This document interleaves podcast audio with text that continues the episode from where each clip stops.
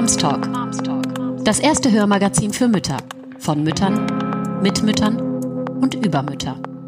Von Social Moms. Ich freue mich sehr, Britta Sperling heute zu Gast zu haben bei uns hier im Social Moms Talk. Und zwar ist äh, Britta ist Diplompsychologin und Musiktherapeutin und wir haben heute das Thema Hochsensibilität ähm, bei Kindern, aber es hat natürlich dann auch Auswirkungen auf die ganze Familie. Das heißt, ähm, Britta, wir freuen uns sehr, dass du da bist. Ja, danke für die Einladung. Ich freue mich auch. Sehr gerne. Und wir würden gerne, ähm, bevor wir in das Thema einsteigen, würde ich wahnsinnig gerne von dir ganz kurz, ähm, dass du dich mal ganz kurz vorstellst, wer du bist und was du arbeitest und wie lange du das schon machst. Ja, gerne. Ähm, also ich bin äh, Freiberuflerin als Psychologin tätig und Musiktherapeutin und selber Mami von einem dreijährigen Sohn und habe in dieser Art zu arbeiten einfach äh, eine ganz gute Vereinbarkeit gefunden, um so alles unter einen Hut zu kriegen. Das ist bei euch ja auch immer wieder Thema. und äh, schätze das eben sehr, so ähm, frei arbeiten zu können und ähm, bin musiktherapeutisch ambulant unterwegs in Wohn- und Pflegeeinrichtungen ähm, und zusätzlich seit ein paar Monaten jetzt aber auch ähm, beraterisch äh, vor Ort in eigenen Räumlichkeiten und auch online. Und da hat sich eben so im Laufe der Zeit äh, doch so eine Art Schwerpunktthema herausentwickelt, kristallisiert. Und das ist eben ja die Hochsensibilität beziehungsweise Hochbegabung. Und ähm, das zusammen bildet irgendwie meinen Berufsalltag und die Themen, mit denen ich mich gerne beschäftige. Genau, Hochsensibilität ist ein großes Thema. Es war jetzt auch so in den Medien durchaus, hatte man äh, das Gefühl, dass es sehr hoch gespielt wurde, dann teils aber auch wieder so ein bisschen beiseite geschoben, als, als ob es äh, zu hoch gespielt worden wäre. Ähm, wie siehst du das und was genau ist eigentlich Hochsensibilität? Ähm, ich glaube, wir müssen zwei Aspekte unterscheiden. Und zwar ähm, einmal die öffentliche Wahrnehmung, die ähm, die Thematik in den, in den populärwissenschaftlichen Medien, wo sie wirklich angekommen ist, Social Media, äh, sehr präsentes Thema und ähm, auf der anderen Seite natürlich die Wissenschaftlichkeit, Stand der Forschung, Fundiertheit des Ganzen. Und ähm, das ist einfach wichtig zu verstehen, ähm, warum wir das teilweise als, als konträr wahrnehmen oder warum da noch nicht so ein Konsens besteht. Denn ähm, erstmal Hochsensibilität als solches ist erstmal ein psychologisches Konstrukt. Also es ist ein, ein Modell oder ein, eine Idee, die vorschlägt oder Erklärungen vorschlägt, warum manche Menschen empfindsamer sind als andere, beziehungsweise offensichtlich Reize anders verarbeiten, anders darauf reagieren. Und ähm, bis so etwas mal begründet, ähm, durchgeforscht, also mit ganz vielen Studien belegt und mit einer ganz umfassenden Evidenz, so nennen wir das, ähm, versehen ist, das kann Jahre dauern. Und äh, deshalb ist es, es ist schon in der Forschung, wird sehr aktiv ähm, sich bemüht, Befunde zu sammeln. Aber es ist halt einfach ein Thema, was noch nicht in, in der Lehre unbedingt angekommen ist. Also ich habe selbst in meinem Psychologiestudium davon gar nichts gehört. Deshalb war es auch später dann umso ähm, erstaunlicher oder umso spannender, sich auch da so reinzulesen oder ähm, sich damit zu beschäftigen und zu denken, ja, Moment mal, äh, wie kann das denn sein, äh, dass so, so ein wichtiger Aspekt oder so eine relevante Information ähm, eigentlich noch gar nicht so ähm, ja, in der universitären Lehre eigentlich angekommen ist. Und äh, genau. Kannst du denn mal Hochsensibilität für diejenigen, die sich mit dem Thema noch nicht so befasst haben, was heißt eigentlich, wenn ich hochsensibel bin? Was für Auswirkungen hat das? Ähm, mhm. Wie prägt sich das aus?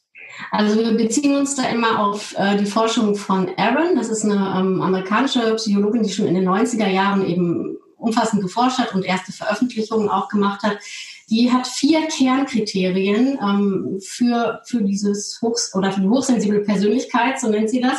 Und das bezieht sich alles auf eine ähm, ja, neurobiologische Besonderheit. Also das Nervensystem arbeitet anders. Das erste Kriterium ist, dass man sehr, sehr gründlich alle Informationen aus dem Außen und aus dem Innen verarbeitet. Also alles, was an sensorischem Input sozusagen reinkommt, wird sehr intensiv und sehr tief verarbeitet, aber auch Informationen aus dem Innenleben, sprich Gefühle, Körperwahrnehmung, alles, was ja eben an Reizen so da ist, wird sehr ähm, tief und intensiv verarbeitet. Dadurch gelangen wir auch schnell in eine Art äh, Überregungszustand. Also der Organismus hat natürlich unheimlich viel zu tun. Das ist unglaublich anstrengend und ähm, er ist sehr viel schneller erschöpft und überregt, als äh, das bei nicht hochsensiblen Personen der Fall ist. Und das merkt man zum Beispiel dadurch, dass man das Gefühl hat, man braucht viel mehr Ruhe als andere. Mhm. Dass man öfter so das Bedürfnis hat, man, man muss sich zurückziehen, man ist irgendwie kaputt. Auch das Muttersein ist da ein sehr spezielles und spannendes und äh, wichtiges Thema denn ähm, die Rückzugsmöglichkeiten werden da ja einfach sehr eingeschränkt und immer weniger. Und ähm, ja, irgendwie ist alles intensiver, also die emotionale Intensität ist eben auch äh, zu benennen als drittes Kriterium was äh, ja in jegliche Richtung geht. Also wir können unglaublich intensive Freude, Glücksmomente, so dass man, dass man weinen möchte, aber eben auch in die andere Richtung. Ähm, Ängste, Sorgen, alles ist einfach größer und mehr. Und das vierte, das ist so, glaube ich, so ein bisschen das, was derjenige, der sich noch nicht intensiv damit beschäftigt hat, darunter versteht, ist so eine sensorische Überempfindlichkeit. Also, dass es irgendwie ein oder mehrere Sinnessysteme gibt, die besonders ausgeprägt sind. Das kann zum Beispiel, ich sag mal so der Klassiker, bei einem äh, hochbegabten oder hochsensiblen Musiker ähm, so dieses besondere Empfinden im Auditiven sein, ne? also ein besonders empfindliches mhm. Gehör, vielleicht sogar auch ein absolutes Gehör. Also dass da besondere Sinnessysteme einfach sehr, sehr stark sind. Andere, die haben sowas, können irgendwelche Sachen am Körper nicht ertragen, mhm. wo dann ein anderer neben steht und sagt, hä, was hast du denn jetzt? Ne? Ja, ja, genau. Also insgesamt kann man sagen, es ist einfach eine besondere Wahrnehmungsfähigkeit, mhm. nenne ich es auch gerne, äh, in dem irgendwie alles intensiver ist. Mehr denken, mehr fühlen, mehr empfinden. Mhm.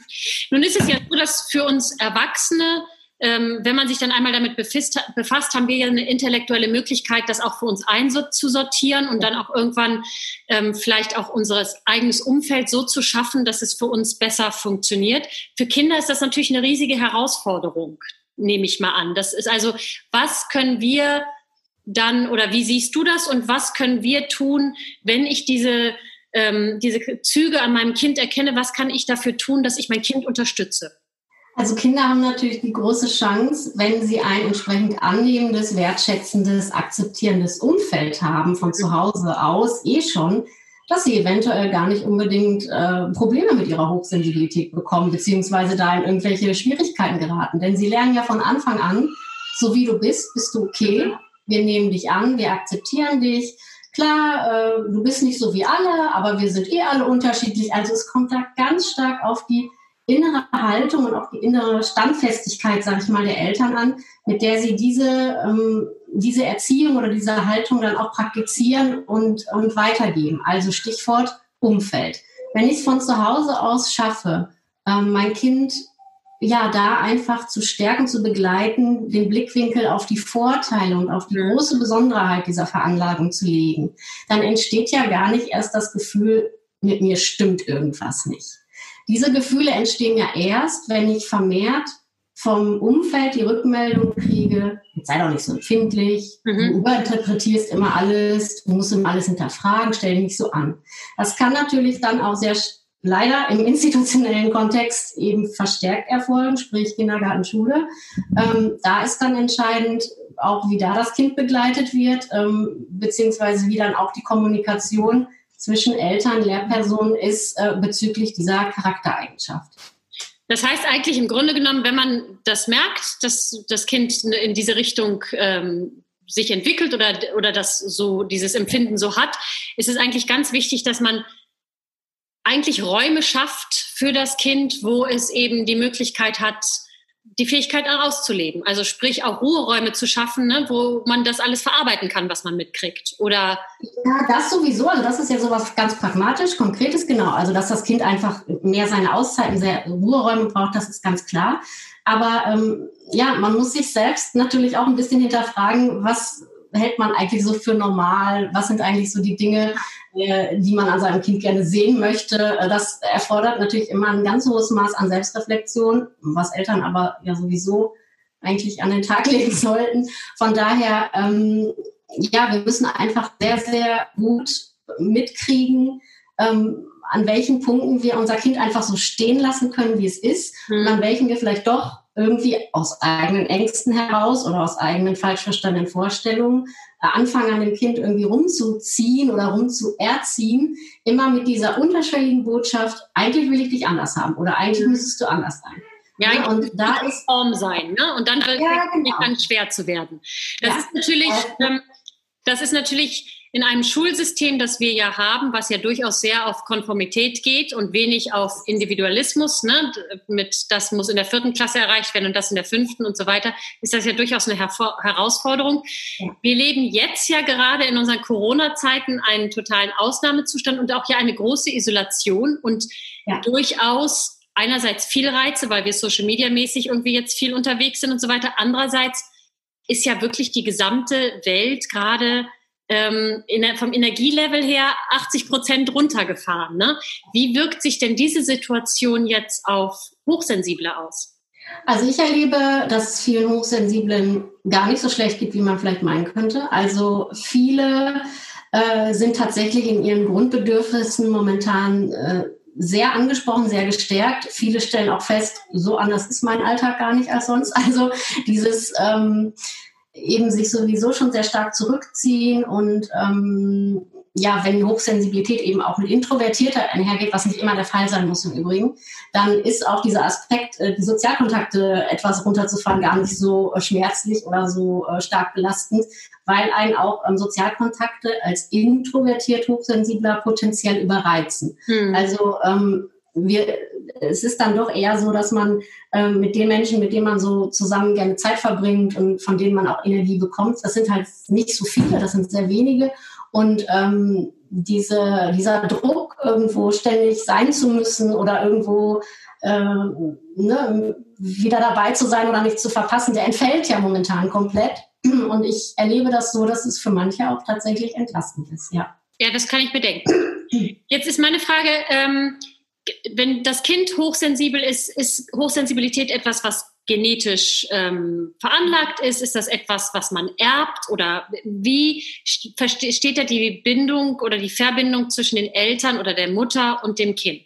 Ja, also wir beobachten tatsächlich eine familiäre Häufung, mhm. was ja auch gar nicht so, ähm, es ist ja auch sehr logisch, sich das so zu erklären. Ne? Es ist einfach eine Veranlagung, die einfach nun mal gegeben ist. Man wird ja nicht hochsensibel, sondern man ist es. Mhm ähm, dass man das natürlich auf irgendeine Art dann auch an seine Kinder weitergibt, äh, ist irgendwie logisch und genauso sieht, findet man das in den Familien auch. Und das Interessante ist eben, dass viele Mütter oder viele Eltern über ihre Kinder auch erst auf die eigene Hochsensibilität aufmerksam werden, mhm. weil eben jetzt heute ne, viel mehr Literatur da ist, viel mehr darüber gesprochen wird und der ein oder andere darüber dann auch ähm, ja, sich anfängt mit dem Thema Hochbegabung zu beschäftigen. Jetzt hast du schon vorhin angesprochen, ähm, was ja tatsächlich, also wenn eine Mutter hochsensibel ist, die Rückzugsräume, die man braucht, die, ähm, äh, die Ruhe, die man braucht, die, hat man ja mit Kind, gerade in den ersten Jahren kann man die sich ja mal streichen. Ähm, hast du da Tipps für Mütter, die hochsensibel ist, wie man da einen guten Weg für sich findet oder wo man überlebt. wie man überlebt, genau, wie man die ersten Jahre dann überlebt? Ähm, also ich glaube, die beiden allerwichtigsten Stichpunkte sind ähm, Selbstregulation, mhm. sich damit auseinandersetzen, sie erlernen. Das heißt, die eigenen Stressmuster ganz massiv kennenlernen, äh, ganz massiv reflektieren, mitbekommen, äh, wie man eben die eigene Überregung ähm, ja immer wieder reguliert. Also ne, der eine meditiert, der nächste treibt Sport, der übernächste fängt an zu nähen oder was auch immer. Auch da mhm. gibt es natürlich äh, keine Einheitslösung, sondern individuelle Aspekte. Aber ähm, man wird nicht drum rumkommen, sich ganz intensiv mit sich selbst beschäftigen zu müssen. Und was da eben auch dazu kommt, äh, ist, dass vielfach eigene Themen, eigene frühkindliche Themen, ähm, die auch mit der eigenen Veranlagung zu tun haben, eben sehr massiv getriggert werden teilweise. Mhm. Also man wird dann sozusagen überschwemmt oder überspült mit eigenen frühkindlichen Erfahrungen. Ich nehme mal so ein Beispiel, ähm, Eingewöhnung bei der Tagesmutter oder im Kindergarten wo man gegebenenfalls vielleicht selber Trennungsängste als Kind hatte. Und wenn man die jetzt bei dem eigenen Kind beobachtet und miterlebt, dann empfindet man sie selber wieder und man kann gar nicht mehr auseinanderhalten, ist das jetzt eigentlich ein Gefühl von meinem Kind oder von mir?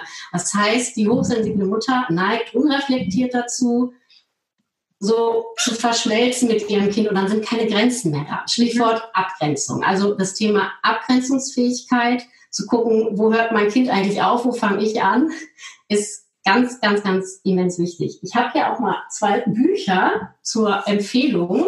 Ach toll, ja. Das eine, ihr kennt das ja schon bestimmt von Katrin Borkhoff.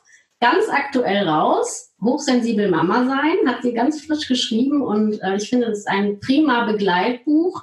Es ist sehr, ähm, sehr liebevoll, sehr enthusiastisch geschrieben. Ähm, sie berichtet auch von eigenen Erfahrungen und es ist das Ressourcenbuch. Also da geht es wirklich mhm. auch darum, ähm, ja, konkrete Dinge zu, an die Hand zu bekommen, begleitet zu werden. Das tut sicherlich vielen gut, als Standardwerk im Schrank ja. stehen zu haben. Und ähm, Brigitte Schor hatte damals auch schon eins geschrieben über hochsensible Mütter. Inhaltlich sind das ähnliche Dinge, die da ähm, thematisiert oder besprochen werden. Aber ich habe die Erfahrung gemacht, vielen hilft es schon, so ein Buch zu lesen und auf jeder Seite zu merken, wow, das tut jetzt aber mal gut. Und ähm, da nimmt mich jemand an die Hand und erklärt mir eigentlich, was hier zu Hause bei uns los ist. Ich glaube, ein Triggerpunkt bei Kindern genauso wie bei ähm, Erwachsenen ist ja einfach, dass man sich nicht falsch fühlt. Ne? Ich glaube, in dem Moment, wo man merkt, man ist nicht falsch, sondern wie du sagst, es sind ja auch immerhin, schätzt man, dass knapp 20 Prozent diese Hochsensibilität in der Gesellschaft haben. Das ist ja eine hohe Zahl. Also ein Fünftel ist ja nicht zu, ähm, jetzt einfach zu ignorieren, ne? sondern ja. ich glaube, sobald man merkt, okay, ich bin A damit nicht alleine, B, ähm, äh, äh, bin ich nicht falsch, sondern das ist einfach ja auch eine Fähigkeit, ähm, geht es einem ja wahrscheinlich schon mal 80 Prozent besser, würde ich jetzt mal. Ähm genau, also es sind die, die Zahlen von Aaron, die du auch nennst, genau. Mhm. und es kommt natürlich immer sehr darauf an, wie man bisher mit seiner Hochsensibilität so gelebt hat und wie man in seinem Umfeld eben auch damit angenommen wurde oder eben nicht. Aber unter Umständen kann da schon ganze Kaskadeneffekte an Erkenntnissen sozusagen mhm. lostreten, wo man auf einmal merkt, boah, ich habe mich eigentlich immer total angepasst. Ich wollte ja. eigentlich immer jemand sein, der ich aber gar nicht bin und der ich auch nie sein werde und der ich auch nach der 50. Therapiesitzung und Umgewälze meiner Vergangenheit nicht sein werde, weil ich bin das einfach nicht. Ja. Und ähm, dann kommen manchmal so, so Kräfte in Gang oder so Erkenntnisprozesse, die dann äh, dieses authentisch werden und dieses zu sich selber stehen ähm, ganz stark vorantreiben. Und ähm, das ist schon enorm, was man da teilweise an Entwicklungsprozessen dann auch erlebt. Das denke ich mir. Ähm, noch eine Frage, weil du das vorhin so ansprachst, ist Hochsensibilität und Hochbegabung. Ist das etwas, was tatsächlich immer zusammenliegt oder ist es nur etwas, was durchaus zusammenliegen kann? Das ist ein ganz wichtiger Punkt. Der ist auch, ähm, da nehme ich mir auch eben ein bisschen Zeit, weil ich glaube, viele verwirrt das sehr mit diesen mhm. Begriffen und auf einmal sind denn jetzt alle hochbegabt oder was. Also man muss wirklich sagen, ähm, es ist jetzt aus der Praxis so, so, so ein Eindruck oder so, so ein Bericht, dass so gut wie jeder, der als hochbegabt im konventionellen Sinne getestet wurde, auch hochsensibel eigentlich ist. Mhm. Natürlich sind nicht alle Hochsensiblen wie die Person, über die wir gesprochen haben, mit einem IQ von über 130 ausgestattet, was ja die streng genommene Definition von Hochbegabung ist. Da sind wir auch schon beim Punkt. Es kommt wirklich darauf an, was für eine Definition von Hochbegabung, und hier ist auch schon das Wort vielleicht irgendwie unsäglich oder ähm, verwirrend, was wir damit ähm, ja überhaupt verbinden. Und wir haben in der Praxis eben die Möglichkeit, die intellektuelle Fähigkeit zu messen mit einem IQ-Test. Das ist aber eine quantitative Messung der kognitiven Leistungsfähigkeit, nenne ich es jetzt mal. Und ähm, ja, da sind wir dann, wenn wir über diesen Wert von 130 liegen, bei zwei Prozent. Das passt natürlich jetzt nicht übereinander, ne? von rein von diesen Zahlen. Aber es wird immer wieder beschrieben, ähm, da empfehle ich auch gleich nochmal zwei Bücher, ähm, dass wir von diesem rein quantifizierten 130er Wert die Definition so ein bisschen weiter fassen müssen und ähm, uns die Persönlichkeitseigenschaften von diesen Menschen anschauen müssen, die A, sich als hochsensibel erkennen und B, aber auch eben einen gemessenen hohen IQ haben. Hm. Auch IQ 125, 120 ist ja schon überdurchschnittlich begabt. Es ist natürlich nicht definitionsgemäß hochbegabt, aber es ist über dem Durchschnitt. Und da ist dann so ganz spannend, wenn man da in die Literatur geht, dass da sehr ähnliche Persönlichkeitseigenschaften beschrieben werden.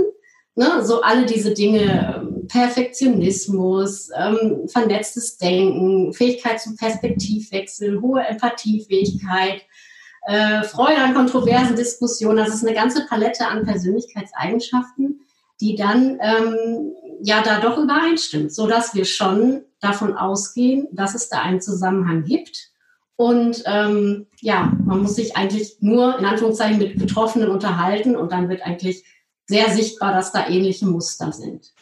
Als erstes hat das die Psychologin Andrea Brackmann beschrieben in ihrem Buch Jenseits der Norm, hochbegabt und hochsensibel. Mhm.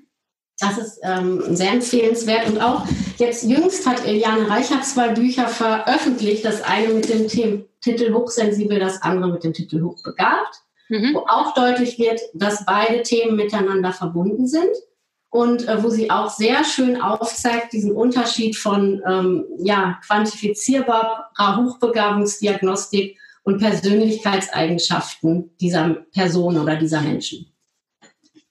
Unbezahlte Werbung möchte ich an der Stelle sagen. Das ja, sind einfach Bücherempfehlungen, damit wir alle weiterkommen. ich werde dafür nicht bezahlt. Ich ähm, finde diese Bücher einfach, ähm, ja, die, die können einem wirklich die Augen öffnen. Und ich habe schon mit sehr vielen Menschen gesprochen, denen es ähnlich gegangen ist. Und äh, deshalb empfehle ich die einfach immer gerne weiter. Und natürlich auch die Standardwerke von Aaron. Das ist ganz klar. Jetzt ist ja die Zeit, die Corona-Zeit ist ja tatsächlich, ähm, wenn man jetzt einfach sich die positiven Seiten von Corona anguckt, ist es ja wirklich so, dass äh, so eine Neuordnung durchaus, äh, durchaus stattfinden kann. Wir wissen ja alle auch nicht, wie lange dauert jetzt diese Zeit. Wir merken jetzt aber schon Veränderungen. Ähm, das kann ja durchaus auch ganz viel Positives bewirken und auch ganz viel positiv bewirken, dass Menschen, die diese Fähigkeiten haben, äh, auch nochmal anders gewertet werden oder nochmal anders gesehen werden oder auch nochmal anders die Möglichkeit haben, sich tatsächlich zu entfalten in diesen Zeiten.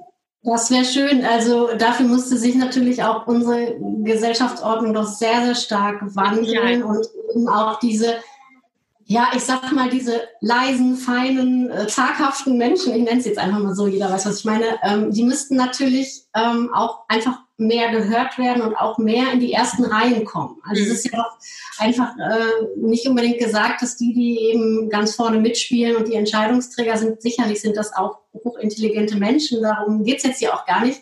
Aber ähm, wie entsteht das eigentlich, dass so eine Gesellschaft eben ähm, Werte wie Feinfühligkeit, ähm, Empathie, so, ne? also wie, wo kommt dieser Wert eigentlich her? Und da gebe ich dir recht, wenn wir so ein bisschen vielleicht entrückt werden von diesem immer höher, schneller, weiter, ähm, sich immer wieder selber überrennen und weiter erschöpfen, dann ja, ich hoffe das auch. Also dass das jetzt ein bisschen vielleicht wie so eine Art kollektives Burnout. Ähm, genau aber wir wollen mal sehen. Ich habe auch keine Kristallkugel, ähm, aber die Vernetzung ist sicherlich ein wichtiger Aspekt und die finde ich findet auch immer mehr statt. Ich beobachte das auch, dass viele äh, hochsensible Menschen sich selber dadurch eben stärken, dass sie sich vernetzen untereinander und eben aus diesem Ich bin merkwürdig, anders, komisch doch langsam austreten können und sich einfach verbinden mit anderen Feinfühligen. Und mhm. das ist sicherlich schon ein großes Potenzial und das hat ja schon immer so funktioniert,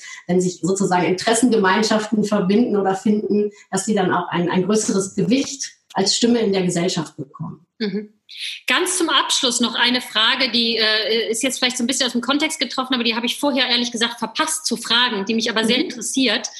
Ähm, man muss ja nicht generell, wenn man hochsensibel ist, ist es ja nicht unbedingt notwendig, eine psychologische Betreuung zu haben, richtig? Weil es ist ja erstmal nicht eine, ähm, eine, sagen wir, eine äh, psychologische Geschichte, die unbedingt Unterstützung braucht, sondern es geht ja eher darum zu erkennen, was brauche ich oder was braucht die Person und wo kann ich unterstützen, dass man da vielleicht durchaus äh, es hilfreich ist, über eine kurze Zeit jemanden dabei zu haben, der einen darauf aufmerksam macht oder mit dem man vielleicht zusammen erarbeitet, was tut mir denn gut, ist bestimmt hilfreich. Aber ich wollte da doch nochmal so weg von dieser Stigmatisierung, die sowas ja dann auch leicht kriegen kann. Ähm, darum war es mir jetzt nochmal wichtig zu haben, liege ich damit richtig oder ähm, wie siehst du das? Sehr wichtige Frage, sehr gut, dass du das nochmal ansprichst. Ähm, also die, diese Themen ähm, psychologische Betreuung oder Psychotherapie kommen tatsächlich besonders ins Spiel, wenn ich äh, mein Leben lang in der Anpassung gewesen bin. Ne? Also wenn ich im Grunde ähm, vielleicht erst im, im, mittleren Lebensalter überhaupt mich selbst anfange zu verstehen und meine Biografie zu verstehen, dass ich eben ähm, sozusagen als Folge dieser äh, lebenslangen Anpassung und dieser lebenslangen ja, Selbstverleugnung oder wie man es auch mal nennen will, ähm, eventuell schon psychologische Folgeprobleme entwickelt haben, wie äh, Burnout, Depressivität, ähm, massive Ängste und so weiter, dann ist der Therapeut natürlich der Richtige, nur ja. er sollte sich dann auch mit der Thematik auskennen. Also es nützt niemandem was, wenn dann ähm, zehn weitere Jahre an den vermeintlichen Störungen rumgedoktert wird, die aber letztendlich eine Folge von etwas sind, was sich recht, äh, recht kurzfristig auflösen lässt. Aber absolut, die Hochsensibilität als solches ist absolut kein Grund, dass man einen Therapeuten braucht, wenn man das Gefühl hat, man möchte da ein bisschen Input kriegen oder sich austauschen ähm, vernetzen. Es gibt auch gute ähm, Hochsensibilitätscoaches, die jetzt nicht unbedingt ähm, aus dem psychologischen Sektor kommen. Da ist natürlich wichtig, wie immer in so einer Arbeit, die Person muss einfach passen. Ne? Also wenn ich merke irgendwie, ähm, mit dem kann ich nicht gut arbeiten oder dem kann ich nicht so gut anvertrauen, dann ist auch am Ende eigentlich egal, ist es jetzt ein Psychologe oder ein Coach oder ja. wie immer. Entscheidend ist, dass ich mich da wohlfühle und dass ich merke, ja, die Person weiß auch schon, wovon sie spricht äh, durch eigene Erfahrungen, durch äh, intensives Studium oder Weiterbildung, wie auch immer. Also da, das ist wirklich sehr wichtig, das zu unterscheiden. Britta, ganz, ganz herzlichen Dank für äh, diese Einblicke. Ganz herzlichen Dank auch für deine Buchtipps. An der Stelle ist auch nochmal gesagt, dass wenn jemand äh, noch persönliche Fragen hat oder auch eine persönliche Beratung möchte, du machst ja auch in diesen Zeiten Online-Workshops oder Online-Gespräche und Online-Beratung. Gerade in diesen Zeiten, ja gerade in diesen Zeiten noch mehr als sonst, genau, gibt es die Möglichkeit, ja mit dir Termine zu vereinbaren. Mhm. Ähm, und ansonsten ganz herzlichen Dank. Ähm, ist ein ganz spannendes Thema, wie ich finde, und äh, hoffentlich ein Thema, was vielleicht einfach auch nochmal einen ganz anderen Stellenwert bekommt. Ich danke auch sehr herzlich und ja, tolle Arbeit, die ihr macht und Vielen bis bald. Dank. Bis bald. Danke dir.